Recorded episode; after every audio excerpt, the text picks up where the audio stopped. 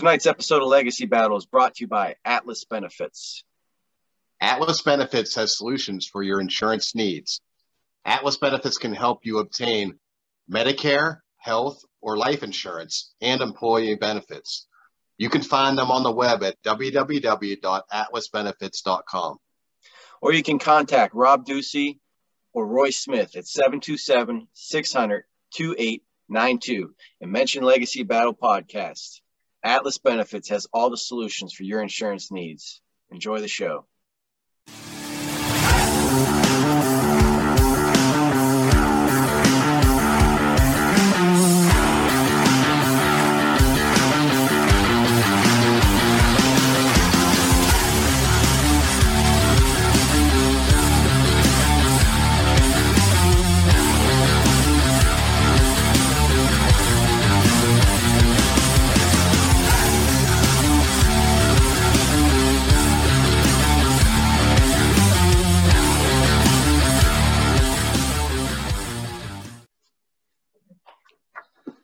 This is Legacy Battle coming at you on YouTube, Spotify, iHeartRadio, Google Podcasts.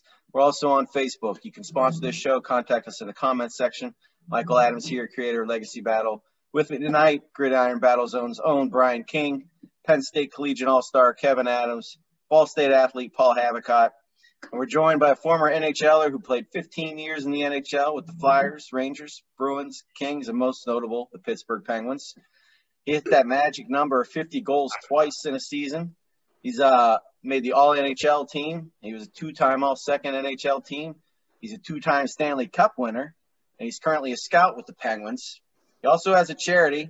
You can go to powerforward25.com. And it's a non-for-profit organization whose mission is to raise awareness, increase prevention, and end the stigma of addiction. They aim to create and utilize student education, prevention programming, and outreach that provides high risk communities and struggling individuals and their families the education and resources they need to overcome addiction and, and power forward. And if anyone who's familiar with Kevin Stevens' story tonight, then you know what that's all about. You can check out the video Shattered on YouTube. Fabulous. That is a great video. You want to check that out. So, three time NHL All Star Kevin Stevens. Kevin, thank you for joining us tonight. No, great. Thanks for having me, guys. This seems uh, seems like a lot of fun. Yeah, it's good. It's all good stuff. You know, it's just, it, this going back to the '90s. It's always good to go back to the '90s. We, yeah, we, true. We yeah. brought back some good memories for uh, Grant Jennings too. He was he, he was loving it when we had him on. So. To have me on, yeah, he's a piece of work, Grant. Eh? he's beautiful. And, and, even Reggett, you know, he he, he wouldn't yeah. bash anybody, so that was kind of nice. But yeah, uh, he's a good guy too. Those are good guys. So we'll talk to Kevin after the debate about his career. Tonight's debate is the greatest line of the 90s. And just so we don't get anything confused up, we're going to call Kevin Adams Adams tonight. So we don't have two Kevins getting called out here. So, so we're going to start tonight with the line of Larionov, Kozlov, and Fedorov.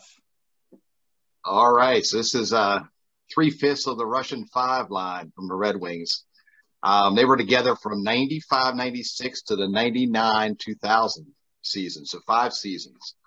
Uh, Larionov, he was known as the professor because he was such an intelligent player. Uh, he surveyed the ice very well. He was great on the power play as well as on the penalty kill.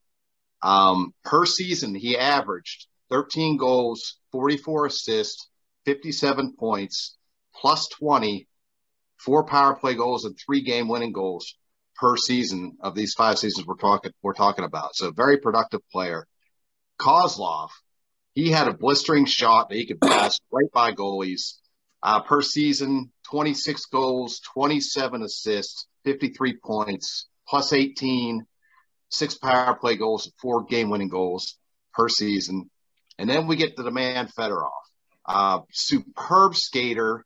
He set the record at the uh, NHL skills competition with with a uh, 13.51 second time um, for the for the uh, fast skating contest. And then he was a great shooter. He won the fastest shot competition. Uh, his shot was clocked at 101 miles per hour. Uh, he was a great defensive forward. He won the Selke Trophy twice.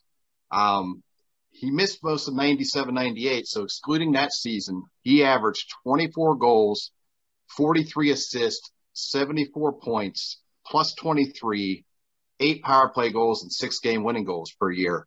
And he was absolutely clutch. He had 20 uh, plus points in four consecutive playoff series. Uh, he has seven game winning goals during the span of the time we're talking about.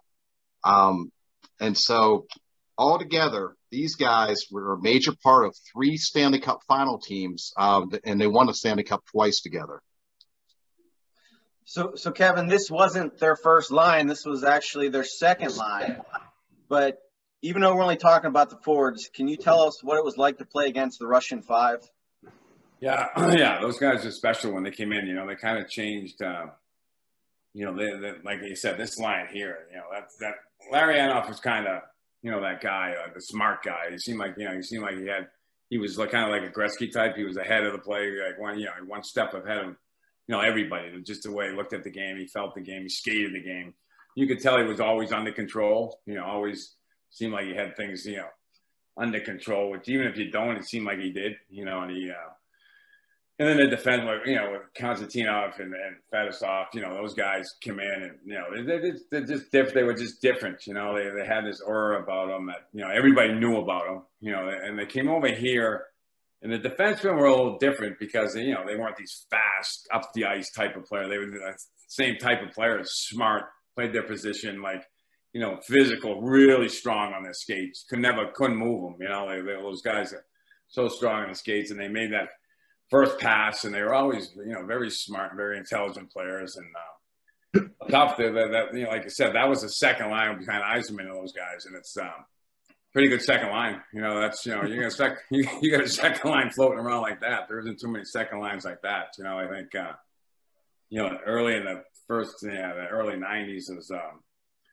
I played with Francis and, and Mullen for a little bit on the second line too. That was we had a good second line too. So it was kind of you know, if you can get if you can get a couple couple lines that can play like that, and Detroit was loaded with players. You know, it's you know those guys were just um, you know very smart. Fedorov was such a great skater. You know, he was two way player. Like you know, Kozlov could put the puck in the net. You know, and that's uh, they pretty much fed off each other. And uh, tough line to stop. You know, that was. Um, you know, obviously they won. You know, you know, you know they're a group that's you know when you win, it's uh, you know it pretty much puts a good stamp on your back, and they're they they were a big part of it. You know, a great coach in Scotty Bowman who was smart enough to put them together.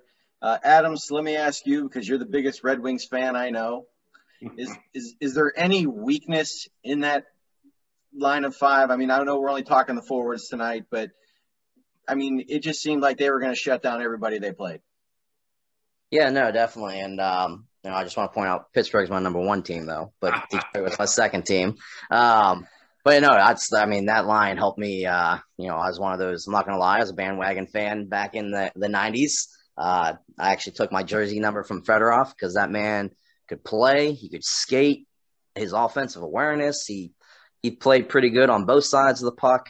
Um, you know, you hear the Russian five, you know that line's going to dominate uh, anytime that they're on the ice. Um, I believe it was uh, sportsters.com had listed them in the top 15 most electric lines in NHL history. Uh, and, and their performance showed why they should be on that list because they were dominant for sure. Okay. Let's move on to the Legion of Doom. Okay, painful to discuss as a lifelong Penguins fan, but the Legion of Doom, probably one of the best nicknames in sports, uh, originally co- coined by John, Jim Montgomery I think it later gained steam by the Flyers announcer, Gene Hart. This was the forward line for the Philly Flyers, who played together between 95 and 97. The big thing, no pun intended, with this line was that each player was at least 6'2, 230. So just to put it in perspective, it's like you're playing against three Kevin Stevens coming at you, or it could be three of our own Kevin Adams with three more Kevin Adams propped up on their shoulders coming at you. But if you're facing these guys in 95 to 97, here's what you got coming at you. You got Eric Lindros, 6'4, 240, left winger John LeClair at 6'3, 230, and right winger Mikael Renberg at 6'2, 235. The key trade that actually allowed this to happen was in February 95 when Montreal, I think, traded LeClair with Eric Desjardins and Gilbert Dionne. I hope I'm pronouncing those names right, but they traded him to Philly Flyers. What? Desjardins. Yeah, well, they, what I said, Desjardins. Yeah, Desjardins.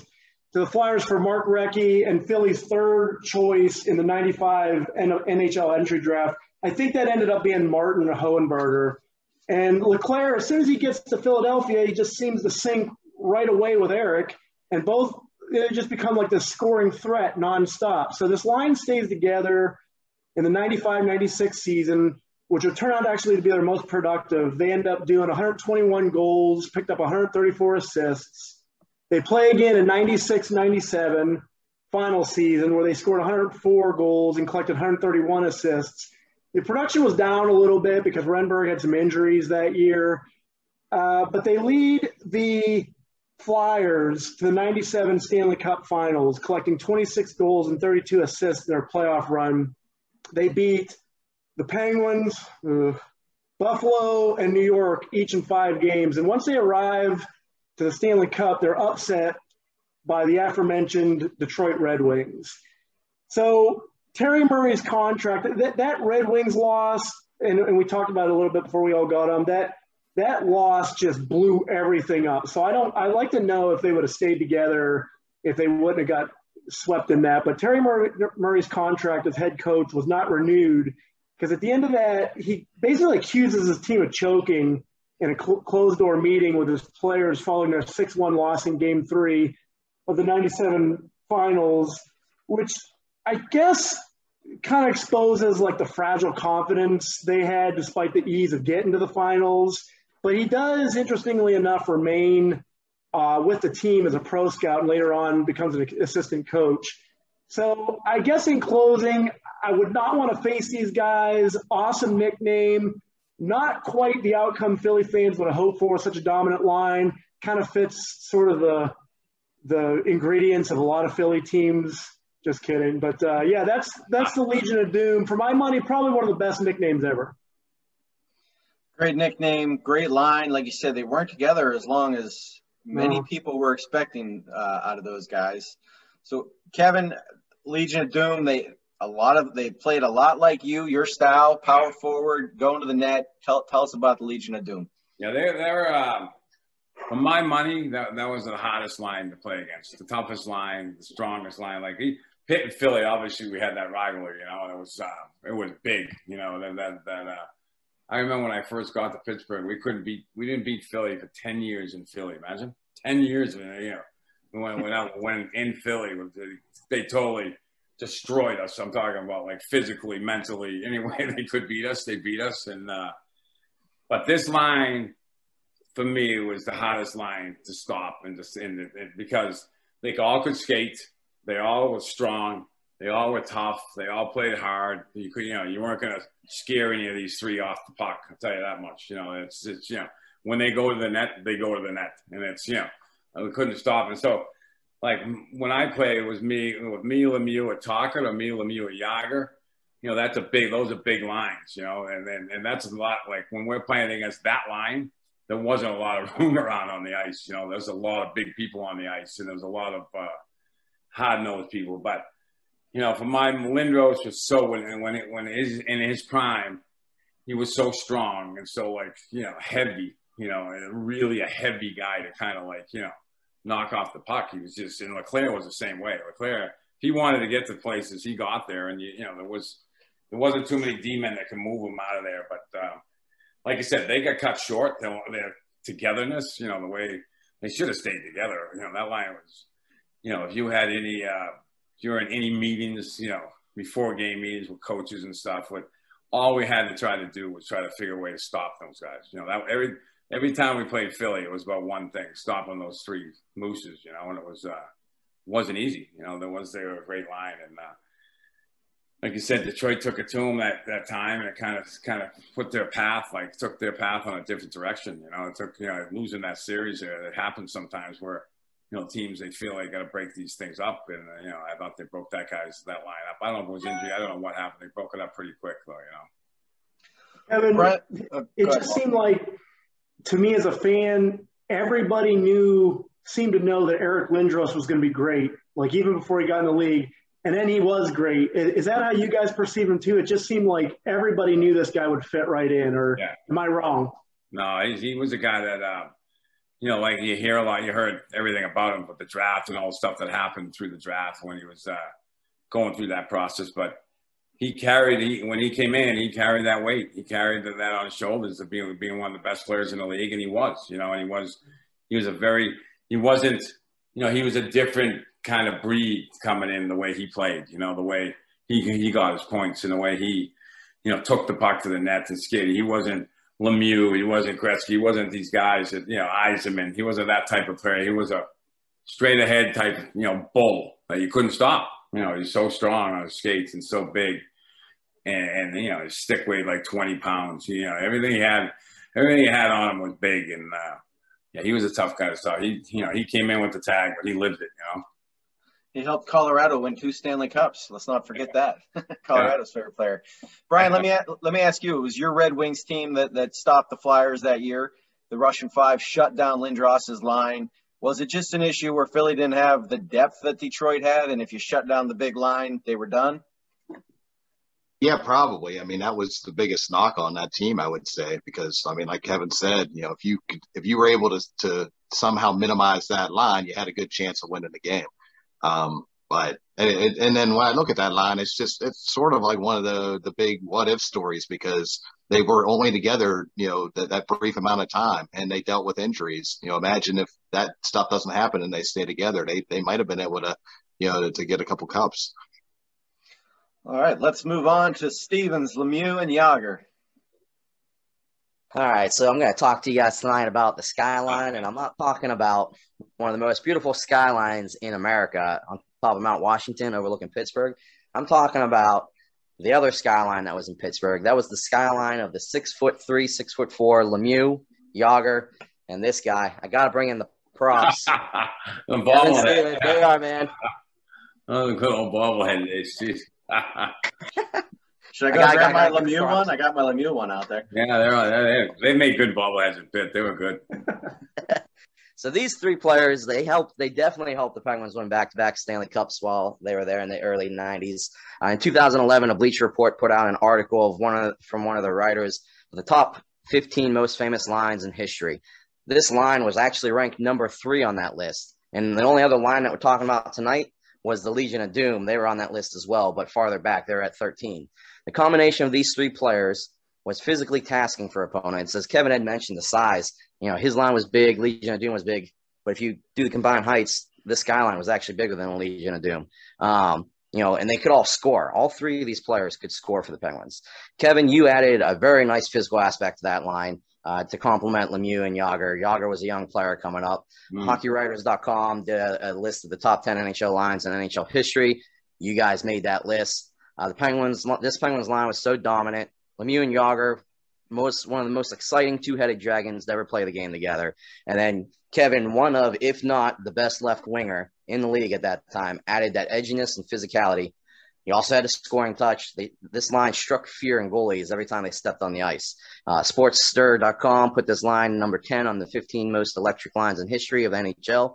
In just the 92 93 season, this line combined for 365 points. Kevin put in 55 goals, 111 points, 254 penalty minutes. There's that physicality, and that's what that line needed. Um, and Lemieux had 69 goals, 160 points.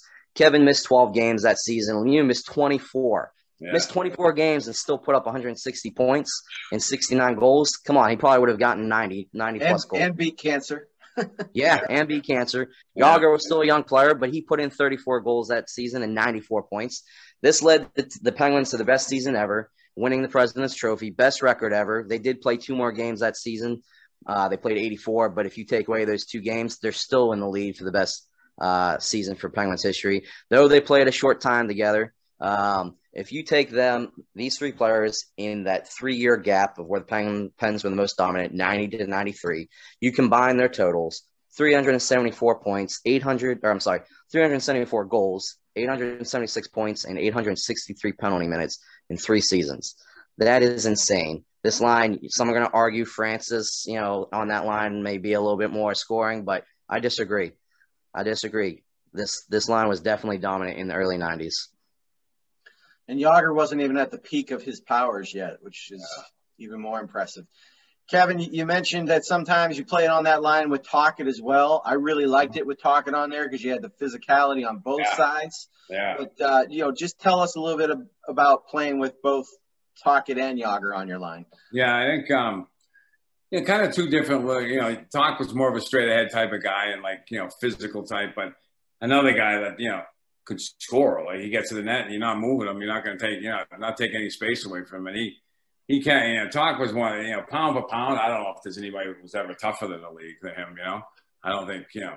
I don't think there was, but you know, you could do it all. And uh, then when Jagr came, Jagr was more of uh, you know he wanted the thing with, with me and Toc was kind of like Mario kind of wanted the puck and he got the puck all the time. Like he was the guy that we tried to stuff it to him. You know, he wanted if he had five guys on. He wanted the puck stuffed up a butt. You know, he wanted he wanted it at all times. You know, and it was like you know finally you know when I was younger I had a tough time really playing with him because I couldn't really say you know I, I, he's not open and he still wants the puck. He's screaming for it all the time. You know, and it's like you know you, you skate it, you shoot it off his back or something. You know, and it's kind of like but he wants it all the time. You know, and it's um and Toc with me and Toc. And once Yammer came along, Yammer wanted the puck a little bit too. You know, he likes, you guys don't know, he likes to handle the puck just, just as like Mario and so strong. Like, you know, Jagr, Jagr, you could not knock off the puck. You know, he was one of those guys, if he wants the puck down low and he sticks his butt and his legs out there, you're not getting the puck away from him. And he, you know, he just had, he got huge goals for us when he was young, you know, in the Stanley Cup playoffs and overtime games when we're looking for, you know,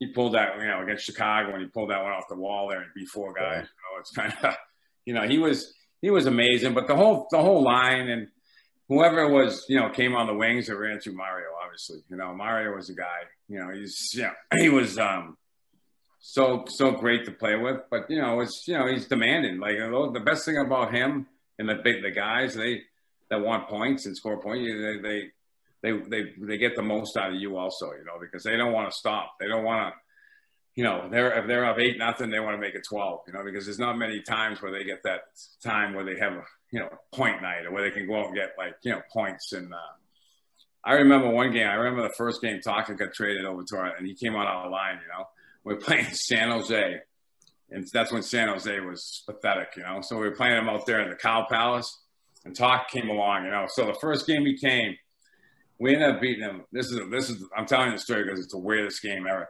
We ended up beating like 12 to one. This is when I was. I think I finished second in the league in scoring this year. And Toc came over. He had six points. Mario had seven points. I had none. I played on the same line with him, so it was like one of those things that that was one of the most amazing nights of my life. And Toc Toc will tell you like it was the most amazing night for him because he had a great night. For me, it was the most amazing night because I couldn't get a point, and that's when I was like needed points. I was kind of you know it was like second in the league scoring we beat him 12-1 and my line mates had 13 points. I had none. You know that was that, that, was that was that was Toc's first game and that's he was he thought it was going to be pretty good and it was you know and it, like i said it all it all ran through mario. Whoever came on the wings like i it was kind of like mario and me then we kind of switched right wings. We had rex for a while. We had joey Malivit, we had Tocchet, and we had Yama, you know so it was um but i was very thankful and very lucky to be on that line and you know he was a big catalyst in it Paul, as, as Kevin just said, the right wing was what always switched out. The first cup you had Recchi. The second yeah. cup you had Tocchet. The following year you had Jagr. Mullen was in there a little bit too. Is the line with Jagr on it the one you think that is the best in your opinion? Yeah, as a fan and as I think statistically, I think that was the best. And I'm just proud of that back to back. We talked a little bit about how hard it is to do that. And I just I was so proud as a, as a, Penguins fan for them to go back to back. In 2020, I actually sold my car I still had a plate frame that said back to back 91 92 Stanley Cup champions. God, you know, it's 30, 30 years almost, but that was a great line. Yeah, that was fun. That, that's that, that, that Pittsburgh time, that time of the year. I mean, that 90s and the early 90s in Pittsburgh was whew, what a place to be. I wish we could go back 30 years. Yeah. we, we all do, trust me. Oh, yep. You ain't the only one. all right, let's let's move on to our final line tonight. That's going to be Hull, Modano, and Lehtinen. So I'm representing them. I feel like I got a, a high mountain to climb here tonight. I, I will say this: they won the Stanley Cup as a line. Only Brian's line can say that tonight. But they weren't the second line like Brian's line. These guys were the guys. They were the first line they did have a, a, great second line center in Joey Nieuwendyk, but this this was the line.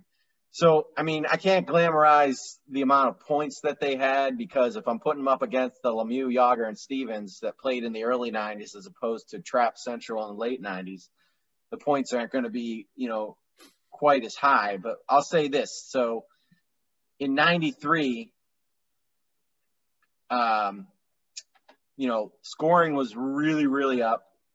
All right. But if you go to, to 99, what we're talking now, Jagr had 127 points in 1999. Well, that would only put him in ninth place in, in 93. So different NHL. But, you know, you got Modano, 34 goals. I mean, that's pretty darn good. 81 points. He was a plus 29. And then Brett Hull might be the greatest sniper, uh, maybe Ovechkin, but Hull, greatest sniper, in my opinion, in NHL history. He had uh, 32 goals that season. He only played 60 games because of injury. He's a plus 19. And then Jere Lehtinen, he might be the guy that people are saying, who is that if you're not real familiar with hockey? But he had 20 goals himself. But this guy would go out there and he would win the Selke or be in the top two or three every year he was on the ice. He's a three time Selke winner and he was runner up once as well. And then he was always top five. So just one of the best two way players really in I'd put him in top 10 in that category in history. I could only think maybe Bergeron and, and Ronnie Francis, who would be better than him. It's coming in my mind right now. But so Bleacher Report ranks Modano and Hull uh, one and two, number one and two of the greatest American born skaters of all time. And Barry Melrose, who I'm, I'm not a huge fan of Barry Melrose. I, he says a lot of stuff I don't agree with, but he said Paul Coffey is the second greatest skater, and the only reason he's second is because of Mike Modano. So that that says a lot. And I believe Mike Modano is the fastest player we're talking about today. We had Dan Jansen on, speed skater from Olympic gold medalist, who said Mike Modano was one of the finest skaters he's ever seen. So that that says a lot. He's going to be able to help out back and front. Ken Hitchcock teach him, taught him how to play some defense. I said you got Brett Hull sniping it from everywhere, letting and stopping it. Uh, you know, you go into the playoffs. Lennon has he had four game tying goals uh, in the playoffs that year. Modano had one as well. But then of course you got Modano with the game winning goal, OT series clincher, game six against the Blues, and Brett Hull Stanley Cup winning goal in over tri- triple overtime against. Skate was in the uh, crease. Oh, uh, that that that's that's hogwash. Thank God. Thank God they didn't call that. Jeez. Yes, exactly. And I was going to ask Kevin about that. You know, in a minute here, but I mean, we all know, like I said, we all know that this line they had to go give out 100% every night. You know, they didn't have a lot of depth behind them other than Nieuwendyk uh, and Langenbrunner. Good defense, good goalie, but these guys could skate with anybody, and I I put them up against the lines that we have defensively and offensively for the time period that they played in. Um, put up quite a few points for 1999. So Kevin, let, let, me ask you. I mean, Brett Hull, maybe the greatest sniper of all time. We know how Modano skates. Uh, Kevin brings, uh, Adams brings up the goal, the Brett Hull goal in the crease. Mm-hmm. You were a guy who liked to go down there, yeah. get your face in front of the goalie. What are your uh, thoughts on that goal? And tell us about yeah. the line. I'm just like, I'm no, like I said, I'm just glad they left that goal standing because that was, he, you know, he might have been in there by a foot, whatever, but it didn't cause any problems, and it was, you know, it was, you know they would have called that back, I think thank goodness they didn't. But like you said, I think on I thought Hull, I think Brett Hull was the best in my day. You know, Teemu Selanne, maybe Brett Hull, like you know, those guys are pretty much you know pure goal scorers. Like you know, getting 70, 75. You know, I think Selanne had 76 his rookie year. You know, and Brett's the same way. Shooter, I don't think you know he could. Didn't matter if he had, you know, he played with Oates for a while, played with Janney there for a while in St. Louis. He's played with you know, now with, with there with Modano on that line, like he's had some good centermen, but he knows how to get open and he knows how to drill it. You know, and it's not like you know, there's not a lot of guys that, that have that patience. You know, he was a very patient player where he could find he could find holes, and he, you know, Ovechkin can shoot it, but I, I honestly think Brett Hull can shoot it better you know than Ovechkin. You know, he can drill it from further out. Ovechkin kind of likes to creep in around the top those circles. Like, I think Hull can score from a little bit further out, so he can really unload it, but but yeah, that's a great line. Letting Tilly, like I said, very underrated player. I love Mike Modano. Like he's, you know, what, what what can you say ever say bad about Mike Modano? You know, like what what can't he do? You know, he can fly. He plays both sides of the puck. You know, he's talented as hell offensively. You know, you know he's yeah. it's hard to say. Like you know, we talked about all these lines. It's it's you know, how can you pick apart any of those early lines? You know, they, they, you can kind of rate them and you kind of who you think's a little bit better. But I don't think any anybody would be happy if any of those lines were the top lines on the team anywhere, even right now. You know, so it's uh yeah, that's that's you know, Modano and Hull and just, you know, he filled that role, like you said. He was he's perfect for those guys, you know. We, we had Daren Puppa on, and he talked about how Brett Hull had the hardest shot he's ever felt. so yeah, yeah, he's uh, yeah, he's he can rip it like he he could like he could unload it, you know, and he could find like he's such a good goal scorer. He found those he found those holes, and he had, he had guys that could get it to him. All he did was look for him and he just drive it in the net. You know, didn't take him much. Adam, so let me ask you. It, it seems like when you when you look at the '90s, this line kind of flies under the radar a little bit. Why why, why do you think that is? I think it's also because it was later in, the '90s. It was '99, and um, I mean, you got two great players for sure with Paul and Modano.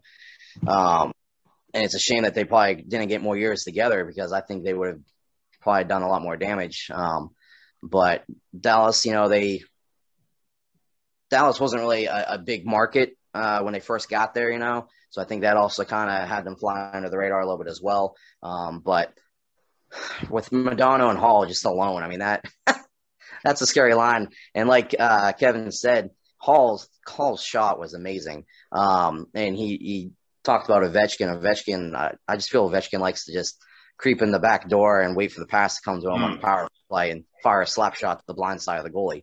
Um, Hull was doing it while the goalie was looking at him. yeah, yeah, you could, you're right. True. Fair enough. All right, let's uh, let's move on to our vote here tonight. Each of us going to get a vote, and then we'll have our Q and A for for Kevin about his career. Paul, let's start with you. Can't vote for your own, guys. Yeah, I can't vote for my own, so I'm, I'm happy about that. Actually, I'd vote for uh, Kevin Adams' uh, Pens line. Okay. Brian, go ahead. I'll tell you that that Penguins line, whenever they got going, I mean, they could score in bunches. So I'm going to go with them. Okay. Yeah, you guys are all right. all right, Kevin, go ahead. I am going. Um, or I'm oh. sorry, Kevin Adams. Yeah. All right. Sorry. Um, I'm gonna go uh, not because they were my second team, but I like to go by championships. And uh, Detroit they had more championships other than the Penguins than these other lines. Uh, Philly didn't even get one. Um, so I'm to have to go with Detroit. Okay. One for the Russian five. So that takes it to me. Wow. Um, here's the thing, man. I, no offense, Kevin Stevens. I love you. I love Lemieux. I love Jagr. I, I spent my almost 24 years in Pittsburgh and I became a hockey player because of you guys. But – if I want a goal, you three I'm putting out there. But if I want to stop a goal, I'm not sure I'm putting. I'll put Lemieux out there, but I think you and uh, you and Yags. Don't put, me, don't, don't put me out when you guys start talking about those pluses. you, you and Yags will be on the bench. I, I, I don't think I ever got an empty net goal. Imagine I haven't never been. I didn't get one. Gretzky had like 99 of them. Yeah. So they pulled they, they pulled me back on that time. I, I love the Russian five, Brian. I do, but um, gosh, that that that Legion of Doom line, that that, that was pretty unstoppable for a good time period there uh, when they played. They they, they single handedly took that team to the cup, in my opinion. Something I think uh, the other skyline with Francis Jagr and Lemieux would have done in '95 had uh, Francis not broke his uh, leg there in that final series. But um, so that takes it to you, Kevin. Yeah, I, I you know the biggest thing I, I, I guess I can say is that I played you know, we were in Philly's division. We played them eight or nine times a year, whatever it was. And we had to play that LeClair, Lindros, Renberg line for a couple years. And um, for me, that's going to have to be that, that's my choice because I, you know, the Detroit line was great. And the other lines, you know, I, we didn't play them all the time. I didn't see them all the time. I didn't have to try to stop them all the time. You know, and trying to stop that LeClair, Lindros, Renberg line was was a full time job every single night. And uh, so I'm going to take that line, the Philly line. All right, so that's one for the Russian five, two for the Skyline with Stevens, Lemieux, Jagr, and two for the Legion of Doom, Lindros, LeClair, Renberg. Kevin Stevens voted for the Legion of Doom. So in the tie, the tie goes to the celebrity guest. So Legion of Doom is our winner tonight. All right. Paul with Yeah. the victory. All right. All right, let's move into our Q and A. Paul, you got the win, so you get first question. Yeah, this one's kind of a, I think, maybe an easy question, maybe a hard question. I don't know. You played with both Wayne Gretzky and Mario Lemieux. So for me, I think that's one and two best players there. I wondered, since from your perspective, because everybody's got their own opinion on what they were like and all that, but from your perspective as a player and a teammate, did you find you know similarities with those two differences? Anything you'd want to share that you felt like uh, they both had, or something that, that was different about them? Um, first of all, I like to say, like, you know, they're both phenomenal guys. Like, you know, for superstars, like for absolute like superstars, like, you know, they're just like they're like us. You could go have a beer with them and you wouldn't even know they were Gretzky. You wouldn't even know he was Lemieux. You know, it's the same. And I don't know if you can do that for other sports. I don't think you can. But two two of the best guys and the best. Um, they kind of handle themselves the same way. They they were very um, very you know driven and very wanted to be the best all the time. Like I said, like when it was eight or nine nothing, they wanted twelve or thirteen nothing. They, you know, a lot a lot of people aren't like that, but they were very well driven and and very smart. They thought the game the same way, and they and they prepared the same way. They you know they uh, both worked very hard at what they wanted to do. And, you know, I, I love them both. I love Gretz. I, I, I played with Gretz toward the end of his career, you know, and he's, you know, phenomenal guy and love, love, you know, love seeing how he prepared. And even at the end, you know, I remember like, you know, we at the Rangers, we weren't winning much. We were supposed to win. And like, you know, we'd skate, you know, our coach would skate us to death. And, and he'd always say, you know, Wayne, you can, you can, you don't have to do this, you know, you're 40, whatever, let, you know, but he'd be right there with us the whole time. You know, he'd see, you know, he would never, and that's that's that's what makes those guys special. You know, they they're the team. They're a team guys. You know, they're they're, they're the best individual hockey players that ever play, but they're more team guys than you know people realize. And uh, just both great guys. And like I said, I you know Gretz getting 212 points. Think about that, 200 and something points. And I remember the first night I came into Pittsburgh and I. Uh, I wasn't playing. I came in during the game. And I heard they announced Mario got his 89th goal of the year. You know, but like that was like you know 89. You know, that's you know, it's it's it's, it's mind blowing what those two can do. But uh, very lucky to play with both of them. I consider them both good friends and uh, great guys too. So I want to take you back to the first Stanley Cup run. You guys go into Boston. You lose the first two games. Mhm. You go out to the Boston papers, and, and from what I've Grant Jennings said, you told the team to you guaranteed you guys were going to win four straight. What what, Yeah. what was what was going through your head that, that made I you don't, do know, that? you know? I don't know really what was going on. I was so mad after we lost. I remember game two where we we're up five three, and uh, they called two penalties. Uh, two penalties on us to put us five on three. Five on and he three, gets two goals. Remember, he makes it five five. Then uh, got an overtime. Yeah. Ruzicka scores, and I was kind of behind him. I was like the puck. The puck actually went over the goal line by about this much. It kind of rolled over us, so it kind of like when the light went on, the you know the garden exploded as usual, and you know they beat us six five that night. So kind of going back into locker I was really mad more than anything, and it was kind of like you know when the, the media got to me, I kind of said we we're going to win the series. There's no we're going to win the next four games, and uh, I knew we were going home. I believe we could win the two games, I believe we were going to, you know, we weren't going to lose the next game, and we did that. And then we, um, then we came back, and you know, we won our two games at home. Then we came back five, and I, I think the guys, the guy, I, I didn't say, I think the guys kind of rode with it too because they were, they were kind of like the same way, and I, I don't think anybody said it because I just had a bigger mouth than most of those guys, so it was kind of like you know, I said it, and uh, and and it worked out that way. You know, it's. I had a big game five in Boston. That was the best game probably I've had in the play. I had four goals. We could with time with two two. I came back to Boston. I got three in the first here in game five, and we ended up beating them seven two there. And then we came home and beat them like five three. So it was uh the Bruins were always a tough out for us because they, we played them all every time in the uh, both times in the Eastern Conference Finals. You know. You got four against them the following year too in, in the Yeah, yeah, it was always yeah. They were, um, you know, we had some good luck with them, but they were they battled us pretty good. You know, we had a, we had we had a fight. They they had you know they, we had guys you know that could take you know Bourque was plays a ton of minutes. You know, so we had you know Errey and Phil Bourque and Long. We had guys that go after him the whole game. So it was kind of uh, was uh, yeah, it was fun. Those were good times. You know, those were good games. Brian, go ahead.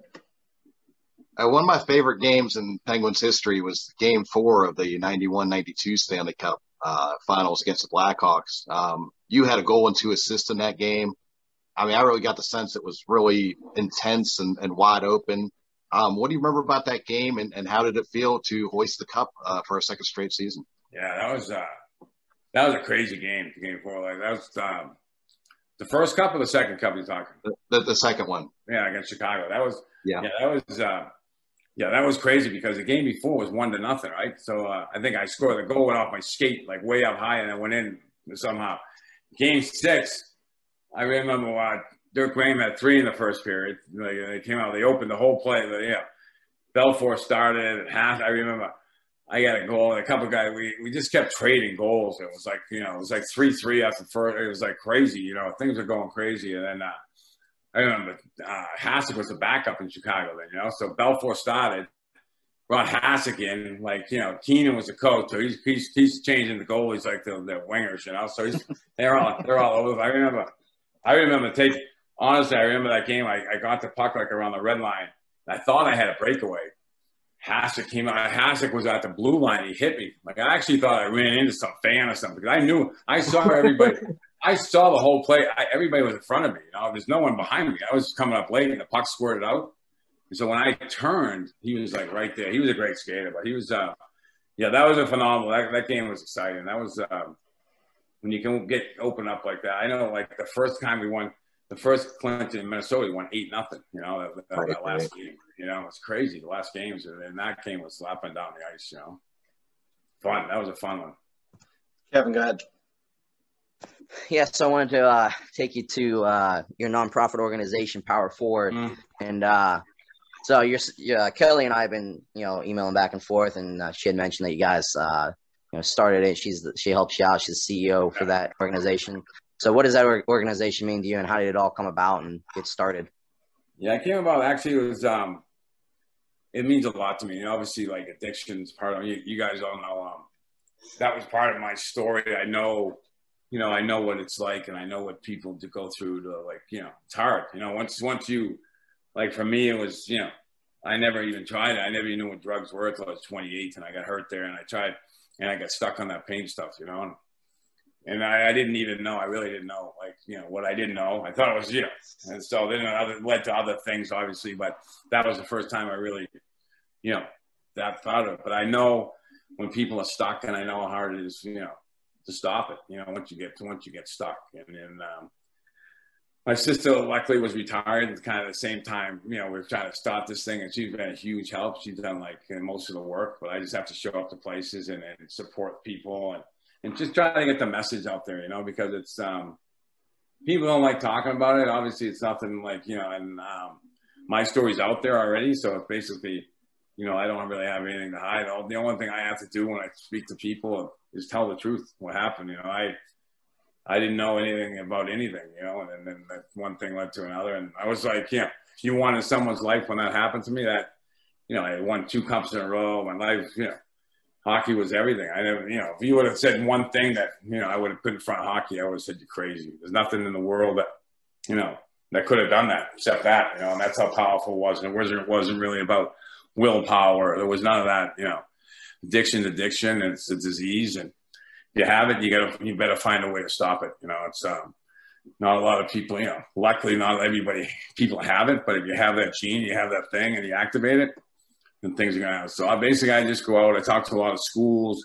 We try to help people that are um, that need to get into treatment or need aftercare, like they go to treatment, they need somewhere to live afterwards, and um, so it's been good. You know, obviously this pandemic's kind of put it on a little bit of a hold, but um, it's been good. You know, it's been good. It's been good for us. And I got one of my buddies is um, he he was an ex he's an ex flight. This is a pretty good story. He's an ex flight attendant, and he uh, he was on the plane right before he flew from California to Boston. And his friends got on the plane. The thing hit the tower September 11th, and um, it's a 20 year anniversary this year, and he's um, he's pushing a, a beverage cart from Boston all the way to um, New York, you know, to September 11th. He's going to get there at ground zero on September 11th, you know, and uh, and he's doing that for the families, and he's he's doing it, you know, for our charity too. And so uh, that's um, if you guys ever, it's paulypush.com. That's just my buddy. He's going to do that. He's doing that.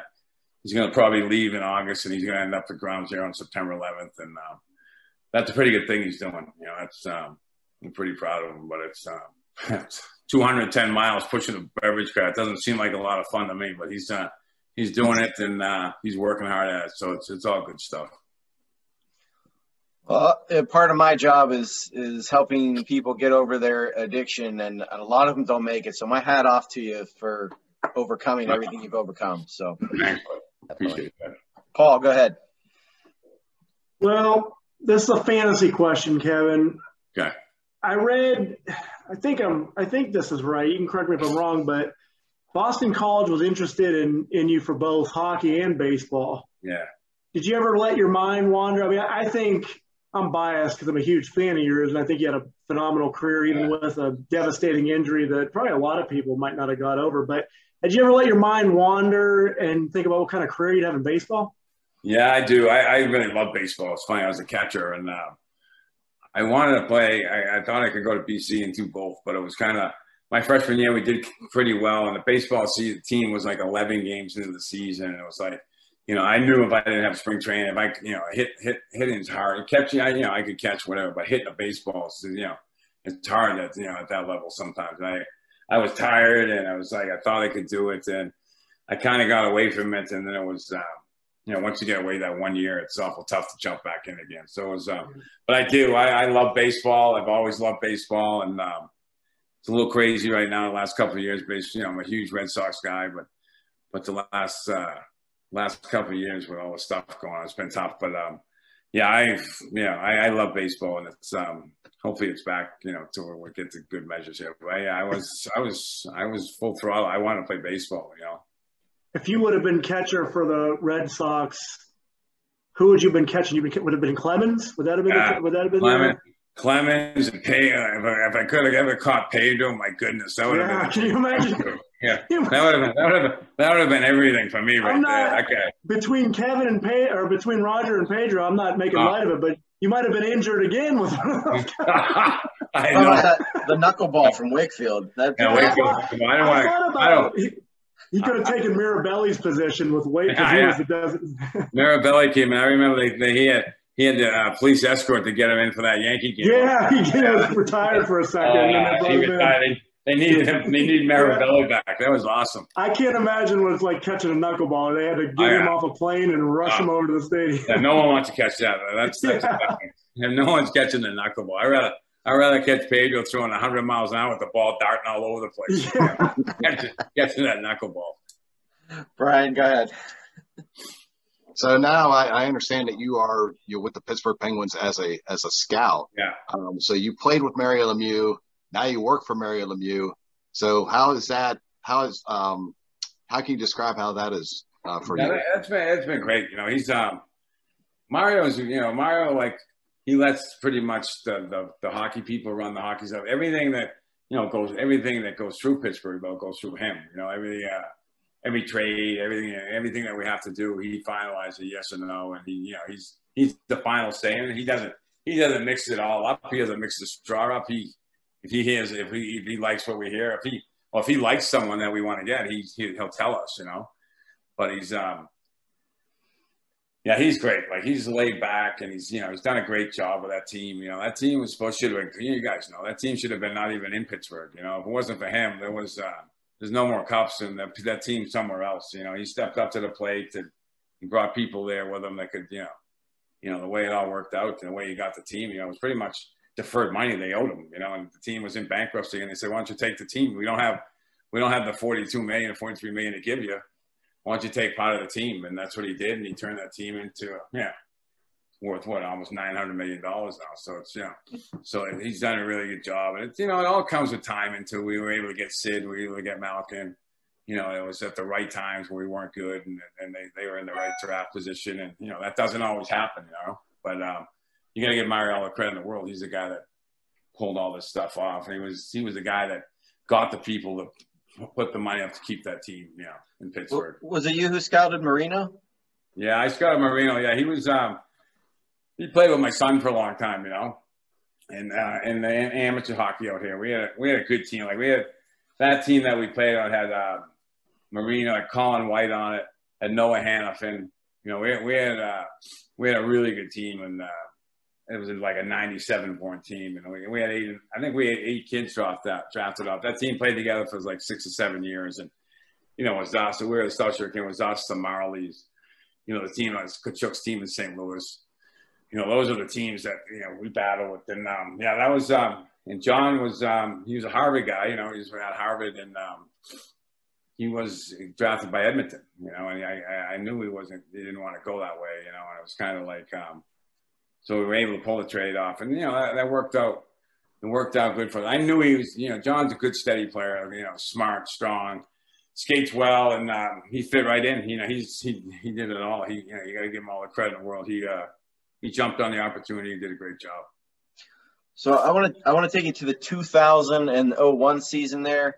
After everything you had been through, you're playing on the Flyers. The Penguins bring you back. Yeah. So I mean, what was that like? I mean, that was Mario's season coming out of retirement. Yeah. They bring Kevin Stevens back. You guys make it all the way to the Eastern Conference Finals. Yeah. Uh, you know, yeah. what did it mean to you to be brought back to Pittsburgh? Yeah, that was awesome. They had, they had, yeah, like I said, there was a lot happened between the last time I was there and like you know a lot of stuff. Like you know, you got you know a lot of it was out there in the news. You don't have to, I don't have to tell you, but you know that was the struggles I had. That was the time, you know, and um yeah, to show the, the faith they had and bring me back. And we, we got always, you know, we beat Buffalo there in that seventh game in overtime. And, you know, with Hasek and uh, Kasparaitis scored. He hadn't scored Kasparaitis, yeah. He hadn't scored a goal all year. He hadn't been over the red line all year. Never mind, it got back to You know? And then uh, he took a shot that went in that was like a miracle to everybody. But that was, that was a miracle. that was, that was the greatest thing ever when he scored. Like, yeah no one knew when that thing when that red light went on. We were saying, "Is that light go on?" You know. but it was, uh, yeah, he was great, and uh, no, very grateful to come back. Then that was uh, that made a good like you know that, that was fun. Adams, go ahead. So I want to take you to uh, Game One of uh, the Blackhawks Stanley Cup Finals. Pittsburgh, you know, we go down four to one. Yeah. We come back and we win that game man, tell me, tell me what it was like that game and yeah. atmosphere and what was going on on the bench and the locker room when you guys were down. Yeah, that was um, that was one of those games. We lost, um, we lost a lot of game ones, and, and it was that, that game there was, you know, I, I, remember, you know, we got three goals here in the third. Like it was kind of, um, and Mario got the remember Mario won it. They, he, there wasn't a person on him with 12 seconds left. They left him wide open, like with you know, 10 feet. He had to score an open net, and uh, yeah, that was um, that was an amazing time. Like that was that was one of those games that is, you know, the igloo was going crazy. You know, that's that's when buildings were buildings. You know, the buildings are great now, whatever. Like, you know, you see you see in Long Island. That's the building we played in. You know, that's those are the buildings that you know, people fans of fans and they they were animals, you know, like I Long Island too. Uh, yeah, ninety three when we're going for our cup, we're up four to two going into the third period, you know, and um, they um, they got four goals in the third. They beat a six four to force game seven back in Pittsburgh, you know, and then that's then we lose we lose in overtime that night, you know. That's that's the night I kind of smashed my face up in the first shift, but. Well, we're up. I remember sitting in that locker room up four two and saying, you know, we gotta get, we gotta beat these guys now, you know.